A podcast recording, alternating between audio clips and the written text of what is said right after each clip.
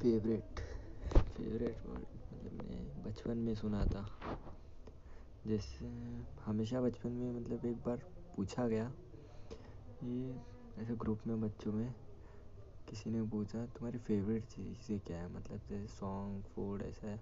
तो उस वक्त फ़ूड का नाम लिया गया था। मैंने फेवरेट वर्ड पहली बार सुना था। मुझे कुछ समझा नहीं। मन ही मन में डर रहा था, कहीं सवाल मुझसे ना पूछ लिया जाए। मेरे पास जवाब देने के लिए कुछ था नहीं, क्योंकि मैं समझा नहीं। मतलब मैंने पहली बार सुना तो मेरे कोई फेवरेट चीज़ थी भी नहीं।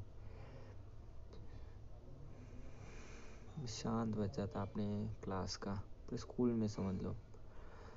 धीरे धीरे जैसे बड़ा हुआ, चीज़ें एक्सप्लोर हुई, जैसे सॉन्ग्स फूड्स फूड्स में उस मिडिल क्लास फैमिलीज़ थे, बाहर ज़्यादा खाते पीते नहीं थे दाल चावल यही हमारे फूड्स घर पे टीवी नहीं था तो सॉन्ग मूवीज़ इतने नहीं देखते थे हम।